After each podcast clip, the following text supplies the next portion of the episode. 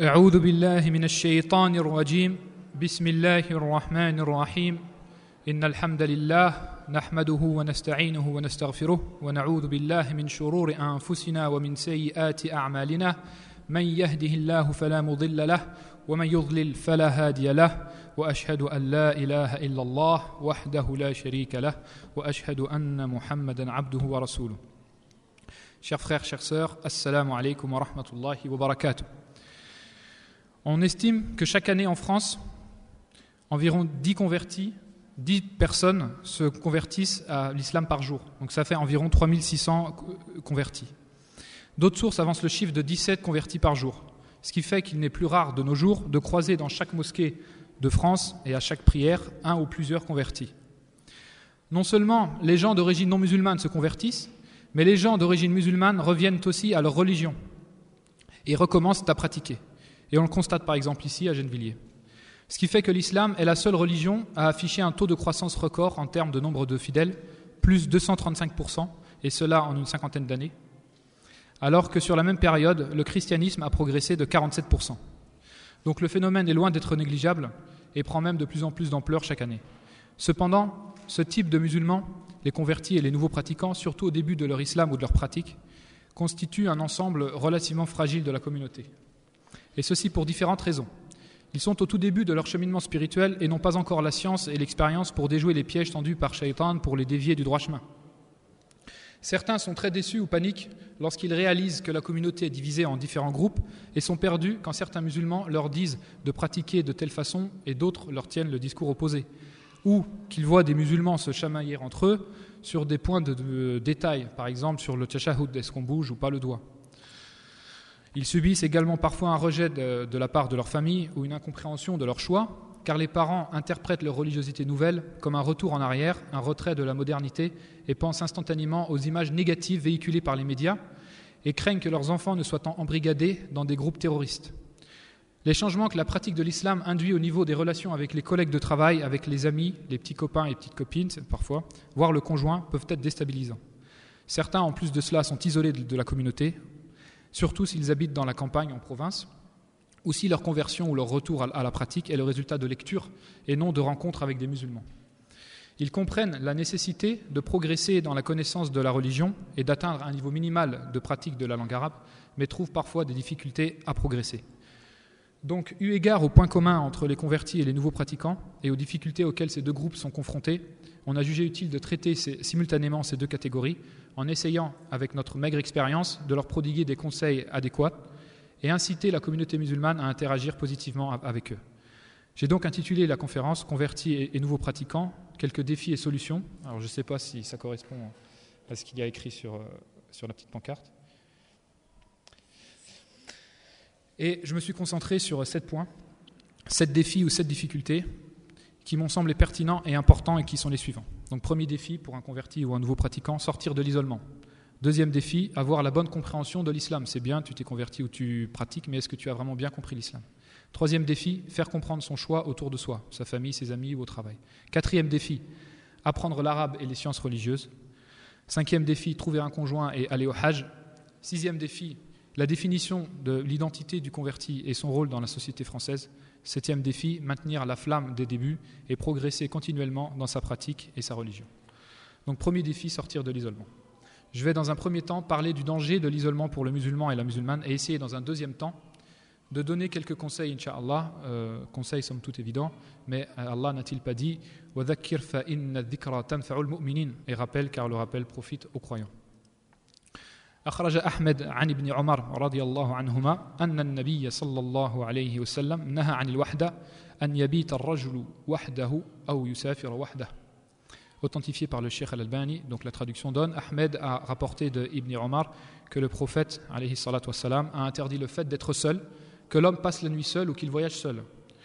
وقال رسول الله صلى الله عليه وسلم لو يعلم الناس في في الوحدة ما أعلموا ما صار راكب بليل وحده أخرجه البخاري donc la traduction donne si les gens savaient ce à quoi je sais à propos du fait d'être seul personne ne voyagerait la nuit tout seul et le hadith est authentique et est rapporté par al-Bukhari le prophète sallallahu alayhi wa sallam a également dit alaykum bil jama'a fa inna yadallahi ma'al jama'a rapporté par, par tirmidhi et déclaré authentique par Sheikh Al-Albani.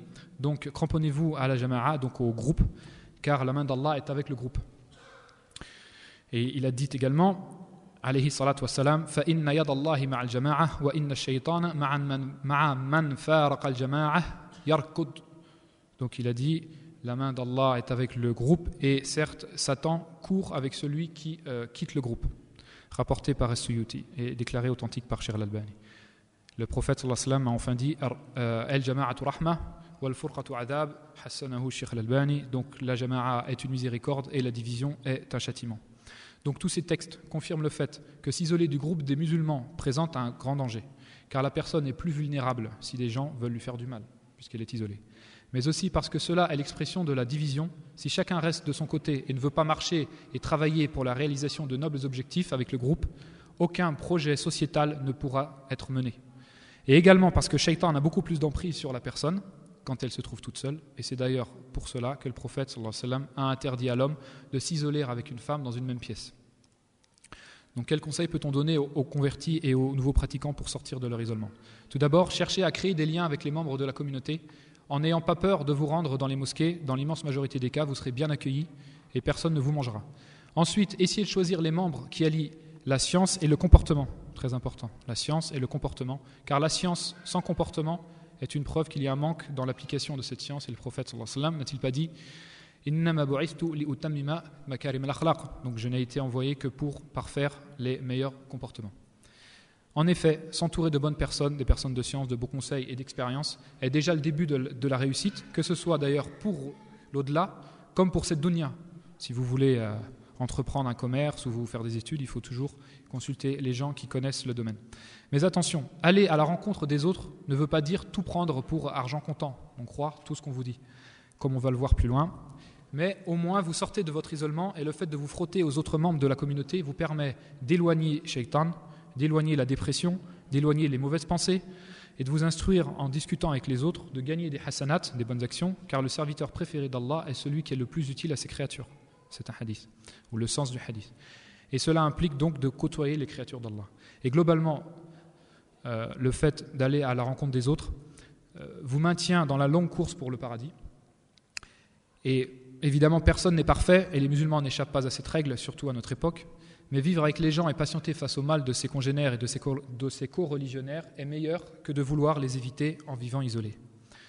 Quel conseil maintenant donner à la, communauté pour qu'ils interagissent avec ces convertis et ces nouveaux pratiquants? Si un converti vient à vous dans votre mosquée ou votre association, accueillez-le comme il se doit, car il fait partie de la famille. Subhanahu wa ta'ala, Donc Allah a dit, les, les croyants ne sont, ne sont que des frères. Donc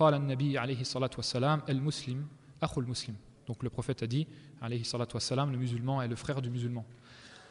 Invitez le converti ou le nouveau pratiquant dans vos foyers, qu'il voit comment vit une famille musulmane et qu'il ressente cette fraternité, qu'elle ne reste pas écrite dans les livres, mais qu'elle se manifeste dans la vie réelle. Et c'est une chose d'ailleurs qui n'est pas souvent, euh, qui, qui n'est pas assez souvent faite.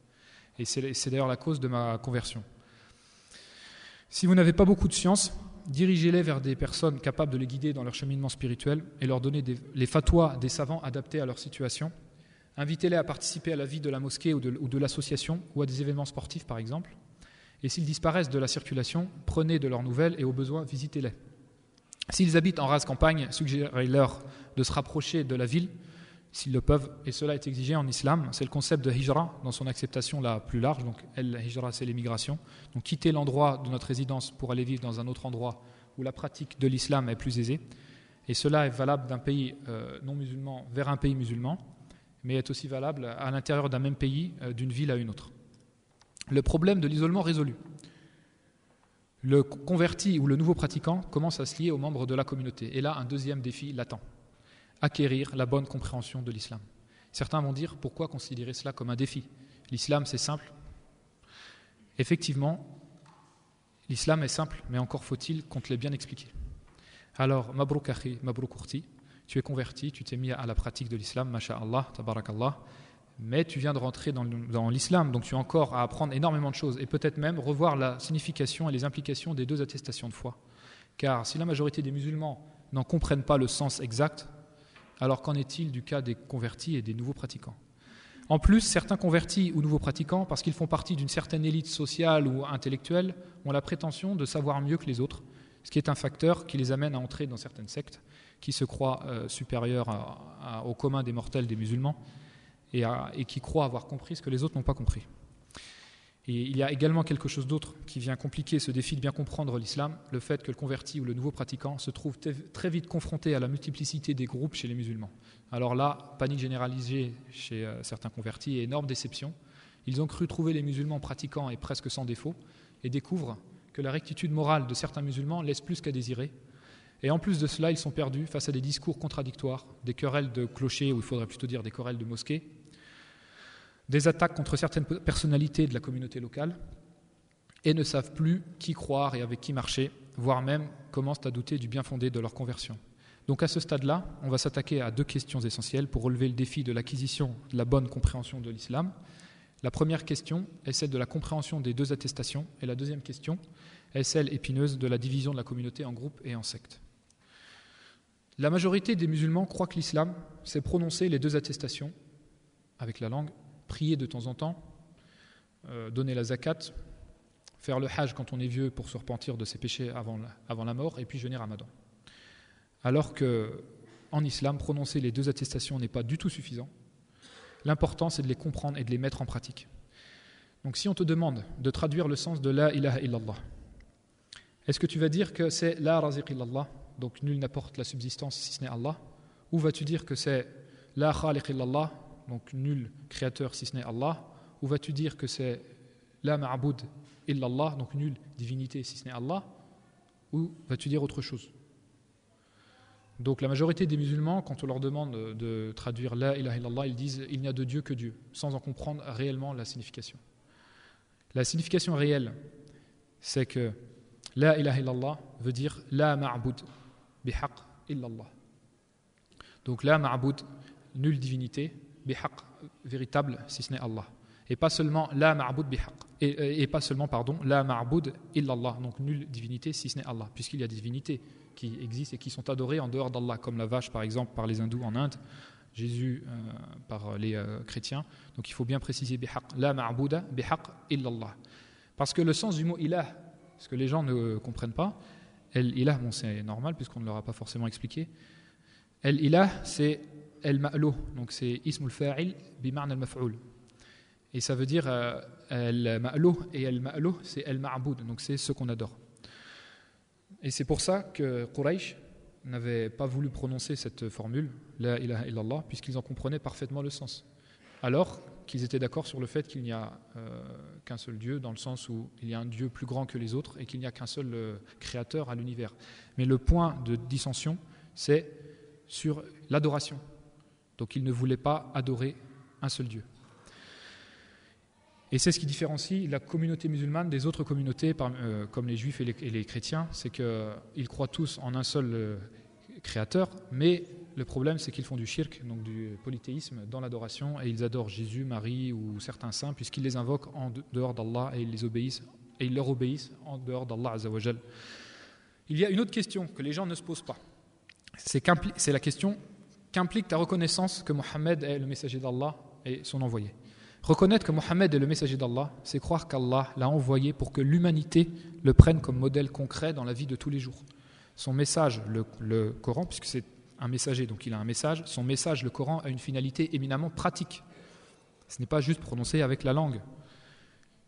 C'est pour cela qu'il a expliqué dans la Sunna. Donc, le prophète, Allah lui a donné le Coran et il lui a donné la sunna pour expliquer le Coran. Donc le Coran et la sunna sont indissociables.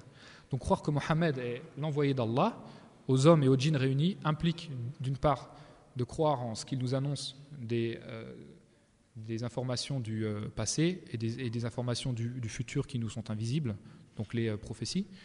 C'est également lui obéir quand il nous ordonne de faire quelque chose. C'est éviter ce qu'il nous interdit. Et c'est n'adorer Allah que parce qu'il a légiféré. Donc de ne pas innover dans la religion. Et cinquièmement, c'est également mettre sa parole au-dessus de la parole de n'importe quel autre être humain. Donc, en résumé, deux choses très importantes. L'islam, c'est le monothéisme pur, celui qui n'accepte pas l'adoration d'un autre qu'Allah. et c'est le suivi de la tradition du, prophète, de sa sunna. D'ailleurs, le terme sunna, quand on, dit qu'il faut suivre le, livre d'Allah et la sunna du, prophète, sallam, ne veut pas dire dans ce contexte euh, optionnel, comme les gens pensent. Quand on dit sunna, les gens pensent optionnel, surérogatoire, euh, euh, conseillé, mais pas obligatoire, non. Quand le terme sunna ici veut dire tradition, ça veut dire la voix du prophète et, et la voix du prophète dans certains de ses commandements est obligatoire. Donc tout n'est pas obligatoire dans la sunna, mais il y a certaines choses qui sont obligatoires, d'autres qui sont euh, conseillées, d'autres qui sont licites, d'autres qui sont déconseillées, euh, et d'autres qui sont et d'autres qui sont euh, haram, interdits. Deuxième question. Comment gérer la question des groupes en islam C'est une réalité, une réalité indéniable. La communauté musulmane est divisée en groupes et en sectes comme le sont les communautés juives et chrétiennes, et c'est ce que le prophète Mohammed a prophétisé en disant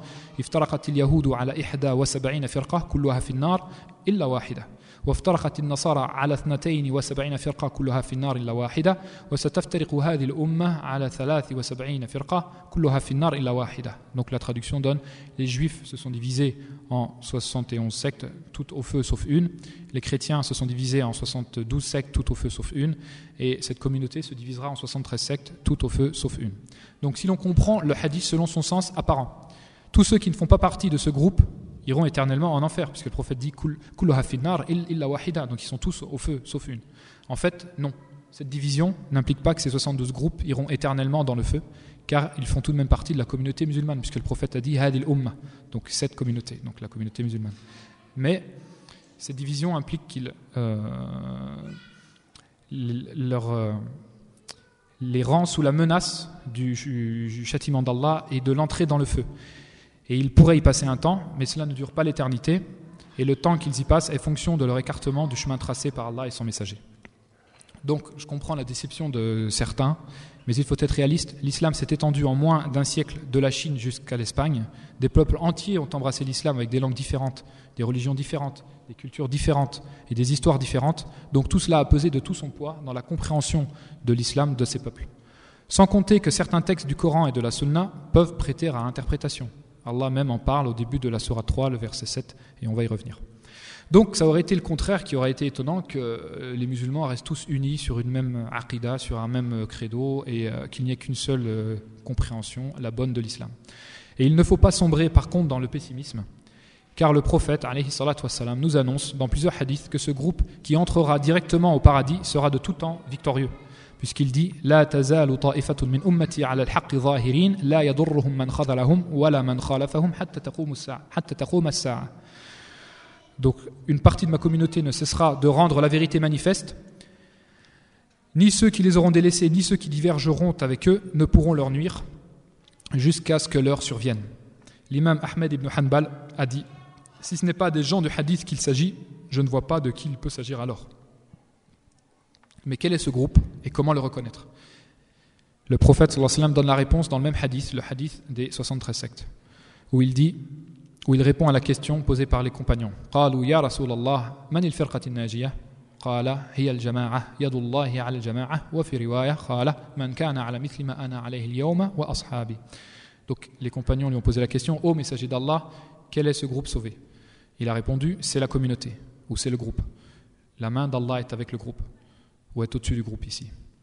Et dans une autre version, il dit ceux qui sont comme ce sur quoi je suis moi aujourd'hui et mes compagnons. Donc ça veut dire sur la voie tracée par le prophète sallam et la voie tracée par ses compagnons. Et dans un autre hadith, notre prophète bien-aimé nous donne la méthodologie pour ne pas s'égarer dans les différents groupes.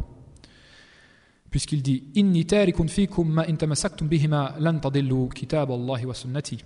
Certes, je vais laisser parmi vous deux choses. Si vous vous y cramponnez, vous ne vous égarerez pas, le livre d'Allah et ma, et ma sunna, ma tradition ou ma voix. Donc cela est clair et sans appel. Chaque musulman doit se cramponner au Coran et à la sunna authentique. Si cramponner veut dire les étudier, les comprendre et les appliquer. Le musulman qui se réfère réellement au texte du Coran et de la sunna authentique ne peut effectivement pas s'égarer, car ils sont très clairs et non équivoques pour la majorité d'entre eux.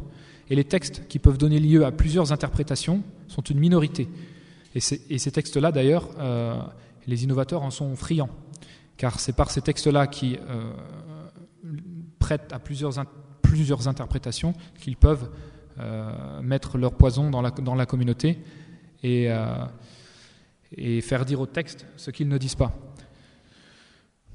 Donc Allah nous appelle dans ce cas-là à comprendre ces textes-là qui euh, sont ambigus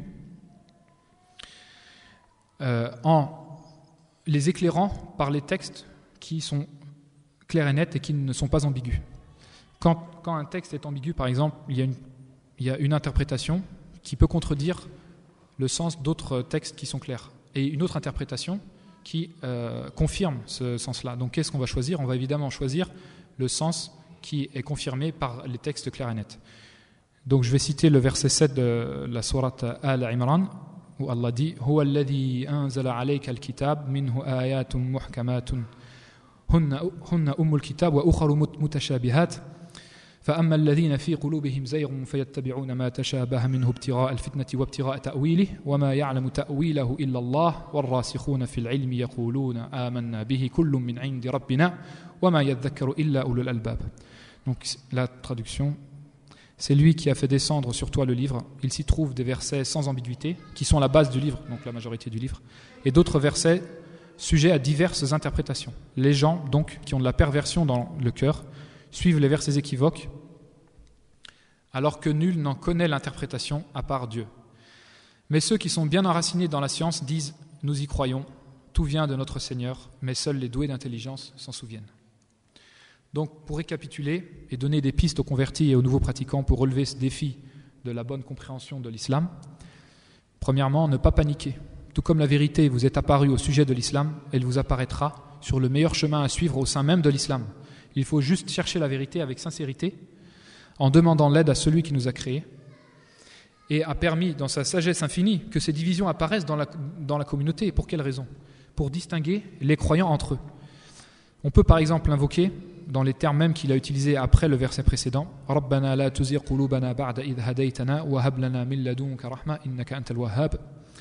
Seigneur, ne fais pas dévier nos cœurs après nous avoir guidés et accorde-nous ta miséricorde. C'est toi, certes, qui accorde tout. Deuxième conseil, dans cette recherche de la vérité, on ne peut faire l'économie de la lecture, qui est une phase indispensable pour connaître Allah, connaître Dieu, connaître son prophète et connaître sa religion. je vous conseille notamment de lire quotidiennement, avec méditation, le Coran. Et je conseillerais la traduction de Bouraim Abdou Daouda aux éditions Darussalam. Euh, non pas qu'elle soit exempte de fautes, mais euh, elle a l'avantage d'avoir l'explication des euh, versets un petit peu ambigus en bas de page avec euh, des hadiths authentiques. Donc ça donne l'opportunité à la personne qui ne connaît pas forcément l'islam et aux, convertis d'apprendre à la fois du Coran et de la sunna authentique. Euh, deuxièmement, de se procurer un ou plusieurs livres sur le monothéisme islamique. Alors euh, là, c'est un domaine où il y a énormément de livres. Moi, personnellement, j'ai énormément apprécié le livre de Abu Amina Bilal Phillips intitulé Le monothéisme islamique parce qu'il s'adresse aux Occidentaux avec un esprit occidental, étant donné que lui-même vit en Occident et est converti. Il y a aussi le livre Leçons sur le monothéisme de Sheikh Abdul Wahhab al-Wassabi. Il y a aussi l'explication du livre de l'unicité de Salah al-Eshir, qui est traduit en français. Troisièmement, lire l'avis du, du prophète. Donc là, le, livre archi connu, Le Nectar cacheté, et le livre de Sheikh Abu Bakr Jabir al-Jazairi, Mon prophète bien-aimé. Et là, je peux vous garantir que beaucoup de choses euh, s'éclairciront dans l'esprit des, euh, convertis. Moi, ça a été le cas. Je me suis rendu compte, après avoir lu la biographie du prophète, que l'islam d'aujourd'hui était vraiment différent de l'islam des origines. Et que le prophète et ses compagnons étaient loin d'être des rigolos. Et que l'islam, c'est une religion qui demande un, investissement très important. Quatrièmement, lire les recueils de hadiths authentiques avec leur explication, comme euh, Riyad Salihin, le, jardin des vertueux, Boulour al-Maram, etc. Et, là, j'incite à lire les recueils qui contiennent une explication en français, puisqu'il y a certains hadiths qui peuvent euh, poser problème dans leur compréhension. Troisième conseil, bien se mettre en tête que les musulmans ne sont pas parfaits. Donc ce conseil-là concerne la division de la communauté, comment y faire face. Bien se mettre en tête que les musulmans ne sont pas parfaits et essayer de s'entreconseiller de la bonne manière, plutôt que de se déchirer et se critiquer sans cesse. S'entreconseiller à revenir au Coran et à la tradition authentique en cas de différend. Ne pas adopter de comportement sectaire qui exclut et isole, comme ne pas passer le salam par exemple, et se croire supérieur aux autres, mais de rester tous des frères sans être naïfs sur les différences qui peuvent exister entre les groupes et les individus. Sheikh Al-Albani voyait que notre époque différait de celle des salaf salih dans le comportement à avoir avec les innovateurs. Puisque à l'époque des salaf salih, donc des pieux, des pieux prédécesseurs, les gens de la sunna étaient la majorité. Donc comment est-ce qu'ils traitaient une personne qui avait des choubouates, qui avait des ambiguïtés ou qui appartenait à un groupe déviant? Euh, Ils lui faisaient ce qu'on appelle le hajr, ça veut dire euh, ils lui, ils lui passaient pas le, salam et ils évitaient d'avoir des euh, transactions avec lui. Pourquoi? Parce que ça incitait cette personne-là à revenir vers le groupe majoritaire, puisqu'il était minoritaire et que personne ne peut fondamentalement vivre dans la solitude. Alors que de nos jours, c'est plutôt l'inverse. Ahl sunnah sont plutôt minoritaires et Ahl bid'ah sont majoritaires. Donc, si tu pratiques le hajr, si tu te comportes durement et tu évites toute transaction avec quelqu'un qui a des ambiguïtés dans euh, sa foi ou qui marche avec des groupes euh, un petit peu sectaires, évidemment, tu ne vas pas l'aider puisque tu vas le conforter dans sa démarche et il va se diriger encore plus vers les personnes qui se comportent bien avec lui, à savoir son groupe. D'ailleurs, moi-même, je suis passé par euh, différents groupes euh, dans ma première année d'islam, euh, et, si les frères de la Sunna m'avaient parlé durement et s'étaient mal comportés avec moi, je ne pense pas que je serais là aujourd'hui à vous parler. Donc, yassiru wa la comme le prophète dit sallallahu alayhi wa sallam, wa tunaffiru, donc facilitez et ne rendez pas les choses difficiles, et annoncez la bonne nouvelle et ne faites pas fuir. Quel conseil donner à la communauté pour aider le converti et le nouveau pratiquant à avoir la bonne compréhension? Premièrement, les diriger vers les personnes de science. Alors, on en revient évidemment toujours plus ou moins au même conseil. C'est fondamental.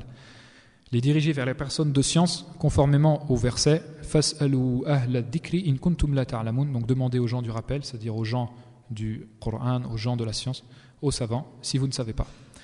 Deuxièmement, ne pas chercher à leur donner à ce stade précoce de la pratique d'un coup tout un corpus d'obligations, mais travailler avec eux à réformer et développer leurs croyances dans un premier temps en affaire de la fatwa de Cheikh Ibn al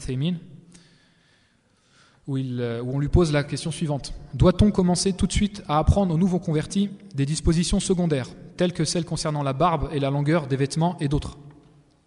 La réponse donc, de Cher, cet enseignement, il parle de l'enseignement de Mohammed veut qu'on commence par les fondements de l'islam.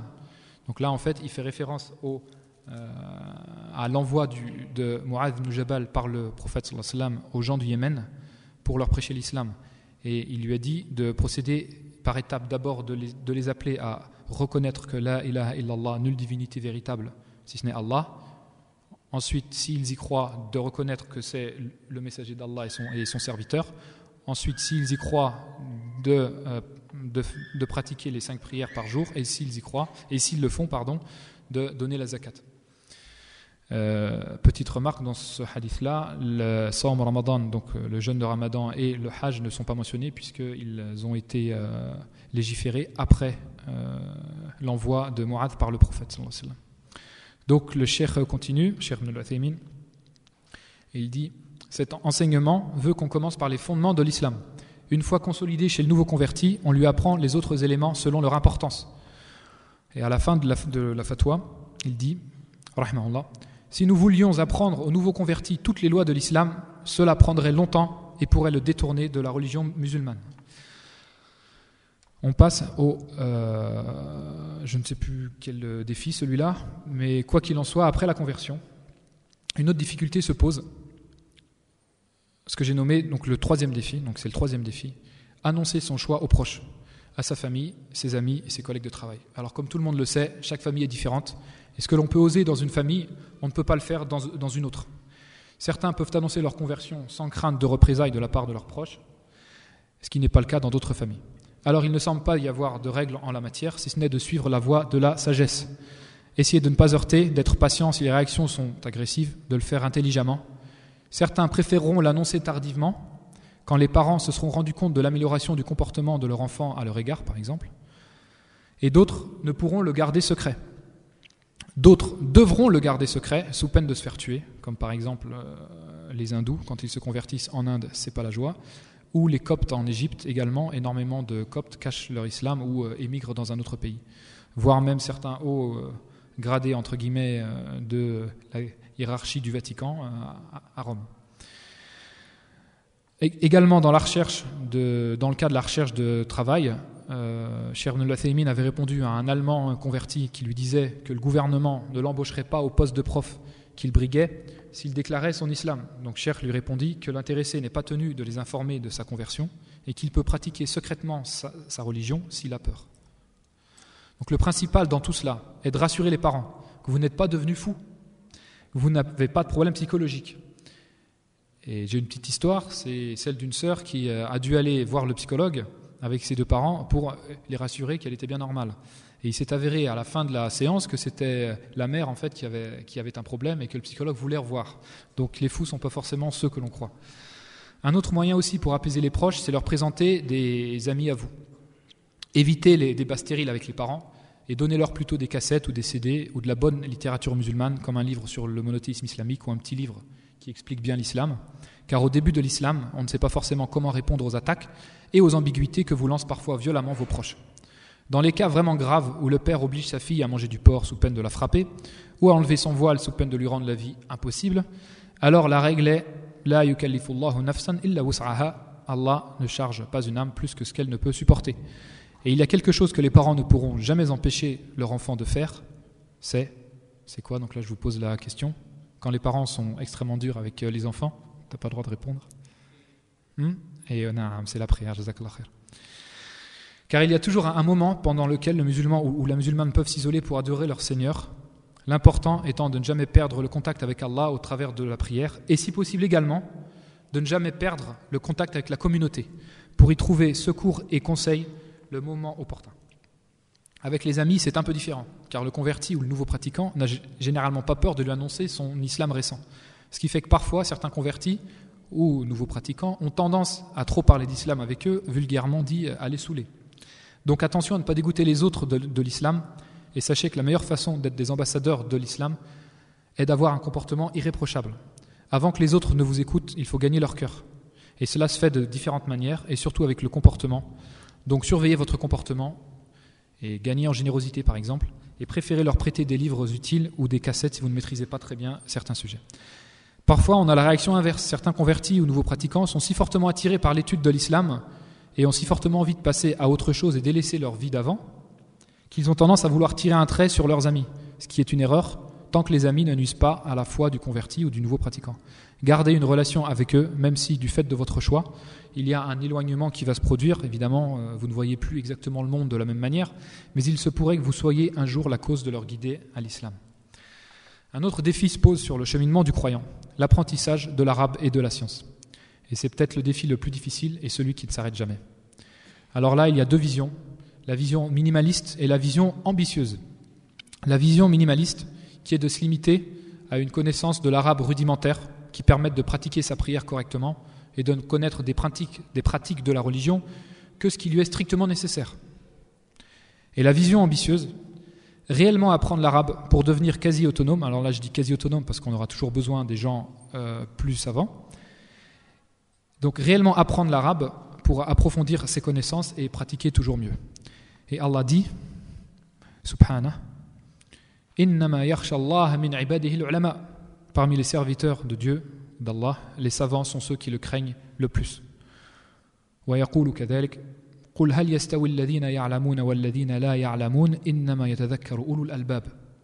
Dis, sont-ils égaux ceux qui savent et ceux qui ne savent pas? Seuls les doués d'intelligence se rappellent. Le messager d'Allah a dit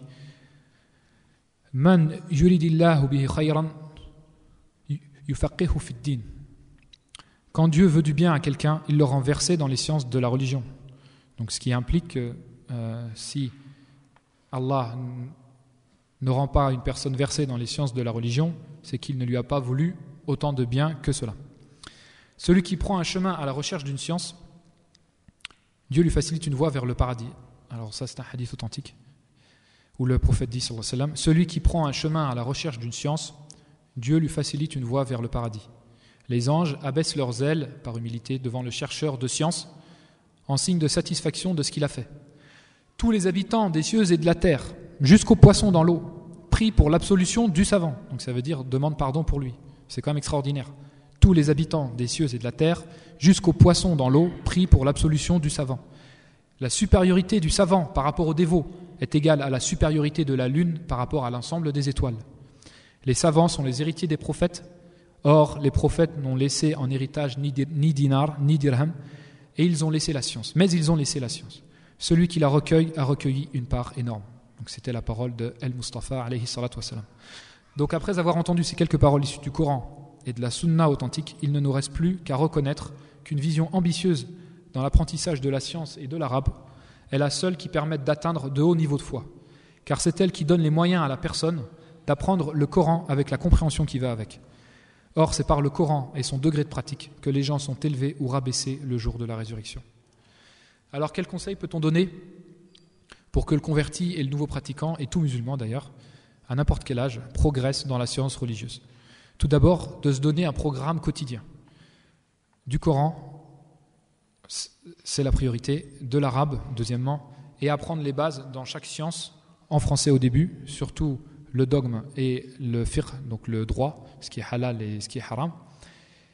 Mais ne pas oublier le principal, c'est qu'il faut surtout se concentrer sur le Coran et la, langue arabe, en, sachant que le Coran aide énormément dans la progression euh, de, la, personne dans la langue arabe.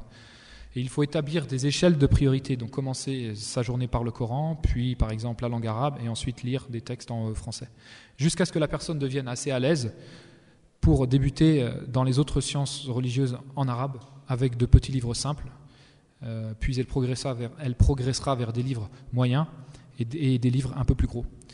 Deuxièmement, si la personne peut prendre une année sabbatique après l'obtention d'un diplôme, par exemple, ou dans le cadre de son travail, ou se réserver les vacances d'été pour partir dans un pays où Allah lui ouvre les portes de l'apprentissage, alors c'est une opportunité de progression très intéressante. Mais là encore, il n'y a pas de règle absolue. Certains ont appris l'arabe et le Coran quasiment seuls en France, en autodidacte, et d'autres ont absolument besoin d'être encadrés. Certains préféreront, dans l'apprentissage de la, langue arabe, une méthode rapide et expliquée en français, et d'autres une méthode plus longue et, et expliquée uniquement en arabe. De toute façon, à chacun d'organiser son programme en fonction de ses capacités intellectuelles, de ses préférences et de sa disponibilité, mais toujours garder la volonté de progresser et, ne jamais désespérer.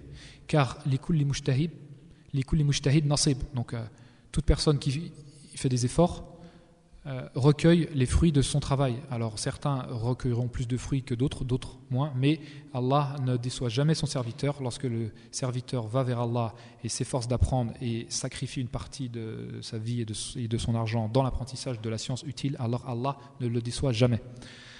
Et à force de tomber sur la pierre, l'eau y laisse son empreinte. Or, nos cœurs sont moins durs que la pierre et la science plus lourde que l'eau. Ça, c'était une sagesse d'un des salaf salih, d'un des pieux prédécesseurs. Et même si toi, tu n'atteins pas le degré de savant, fais au moins tout pour faciliter la route de la science à tes enfants, car l'apprentissage dans la jeunesse est comme euh, le fait de graver dans la pierre. J'aimerais parler en cinquième point du mariage et du hajj et donner un conseil aux, convertis et aux nouveaux pratiquants sur ces deux sujets. La majorité des gens qui rentrent dans Etadayyun, dans El-Iltizam, dans la Sunna, au début de, leur route, se concentrent dans le choix de leur conjoint sur deux critères, sur la religion et sur euh, le critère de beauté, est-ce que la personne te plaît ou pas? Mais ils oublient tous les autres critères qui peuvent être très importants. Pourquoi? Parce que la vie de couple, certes, c'est de la religion, mais ce n'est pas que du din, c'est aussi beaucoup de dunya. Donc, chercher un conjoint avec qui l'entente est très bonne, qui a une, bonne qui a une façon de s'exprimer que vous aimez, avec qui vous arrivez facilement à rire, est un plus, un gros plus. Il faut le chercher évidemment dans les conditions établies par le législateur, Allah et son, et son messager, donc c'est-à-dire en présence du tuteur, et pas n'importe comment. Et souvent, cela se réalise, donc cette, euh, euh, connivence et cette euh, symbiose entre l'homme et la femme qui désire se marier se réalise avec les personnes qui ont eu le même parcours que soi, qui viennent du même pays et qui ont connu une éducation similaire. En somme, plus les points communs sont importants, plus le couple a des chances de réussir. Pardon. Et c'est d'ailleurs ce qui est confirmé dans certains livres de fiqh où les juristes consultent, conseillent de se marier avec une personne de même catégorie sociale et de même ethnie Alors ça peut paraître choquant au début, moi ça m'avait choqué, mais avec l'expérience, je me rends compte du bien fondé de ce conseil. Alors c'est un conseil, pas une obligation, mais je voulais le rappeler aux jeunes pour qu'ils comprennent aussi la position de leurs parents quand ceux-ci préfèrent qu'ils se marient avec une personne du même groupe ethnique. Et si je peux me permettre un autre conseil, ce serait de ne pas se précipiter dans le mariage. Surtout quand la personne est en phase de construction et de progression dans son niveau de pratique, pour ne pas se retrouver en déphasage total avec le conjoint au bout de quelque temps, et s'il y a des enfants, de devoir divorcer, et là c'est le drame. Sans oublier la règle d'or enseignée par le prophète, alayhi wassalam, Da' ma yaribuk ila ma la. Laisse ce qui suscite en toi un doute pour ce qui ne suscite pas en toi de doute. Donc ceci est valable pour le mariage, pour le commerce ou pour tous les, pour tous les types de projets. En ce qui concerne le hajj, à la différence du, du mariage où on a tendance à aller parfois trop vite, le raisonnement est souvent inverse. On a tendance à le retarder plus que ce qu'il ne faudrait. Alors mon conseil est de ne pas retarder le hajj, outre mesure, surtout qu'il est demandé de l'effectuer dès que les moyens physiques et financiers sont réunis. Ne pas le retarder car il insuffle, dans l'immense majorité des cas, un regain de foi très fort et donne l'occasion aux musulmans de passer à un autre niveau de pratique de l'islam. On a les exemples euh, dans la communauté, parmi nous, de nos pères qui, lorsqu'ils reviennent du Hajj, commencent à se laisser pousser la barbe, commencent à dire à leurs filles de se voiler et euh, commencent à avoir une meilleure pratique de l'islam. Et pour les convertis et les nouveaux pratiquants également, euh, pour certains, c'est la première fois qu'ils vont dans un pays arabe et ça leur donne euh, une énergie ou une volonté d'apprendre l'arabe quand ils voient que c'est une langue vivante et utilisée. Le sixième point que je voulais aborder, donc l'avant-dernier point, est celui de la définition de l'identité du converti et son rôle dans la société française. Certains de la génération de nos parents maghrébins confondent l'islam avec l'arabité et croit que l'islam est réservé aux Arabes et que les convertis essaient de devenir arabes, ce qui est une erreur fatale, car l'islam est une religion qui s'adresse à l'humanité tout entière et ce n'est pas seulement la religion des Arabes. Donc le converti n'est plus un Nasrani, comme on peut l'entendre, un Nasrani ou un Gauri, hein, c'est devenu un musulman, un musulman, haqiqatan. Certains convertis tombent aussi dans ce même travers, ce qui est étonnant, et s'identifie très, voire très fortement avec le pays d'origine de ses copains.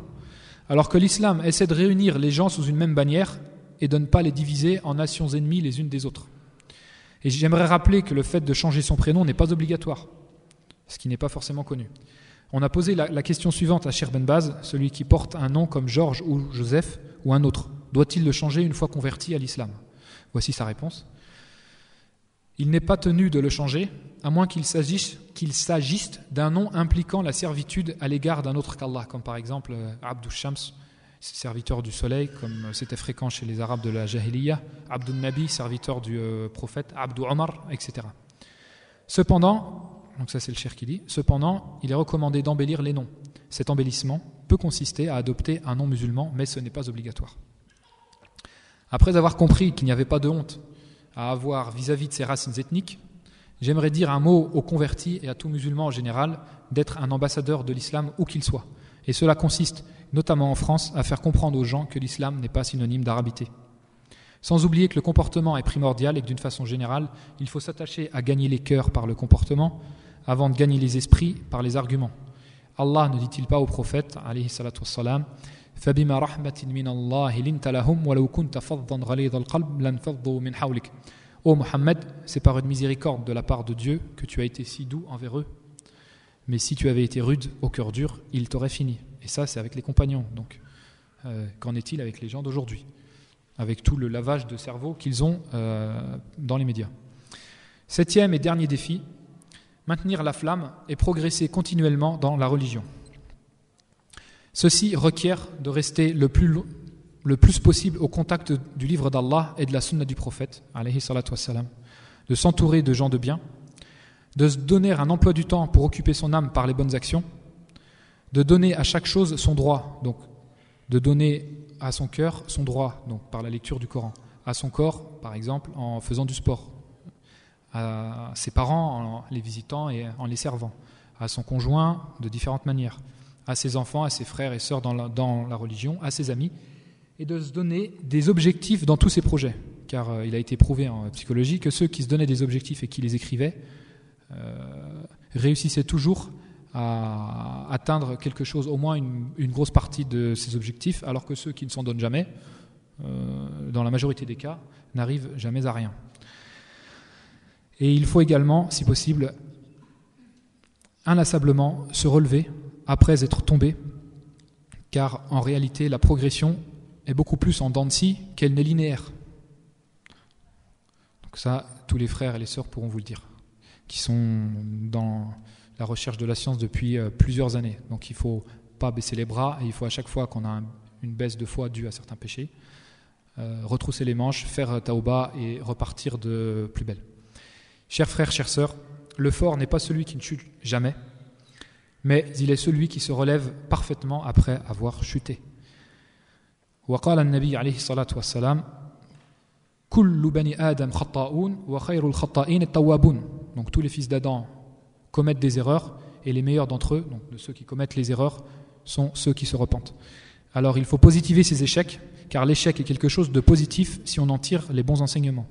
Et comme le prophète le dit, sallallahu alayhi wa sallam, la mu'minu min donc le croyant ne se fait pas piquer deux fois par le, par le même trou.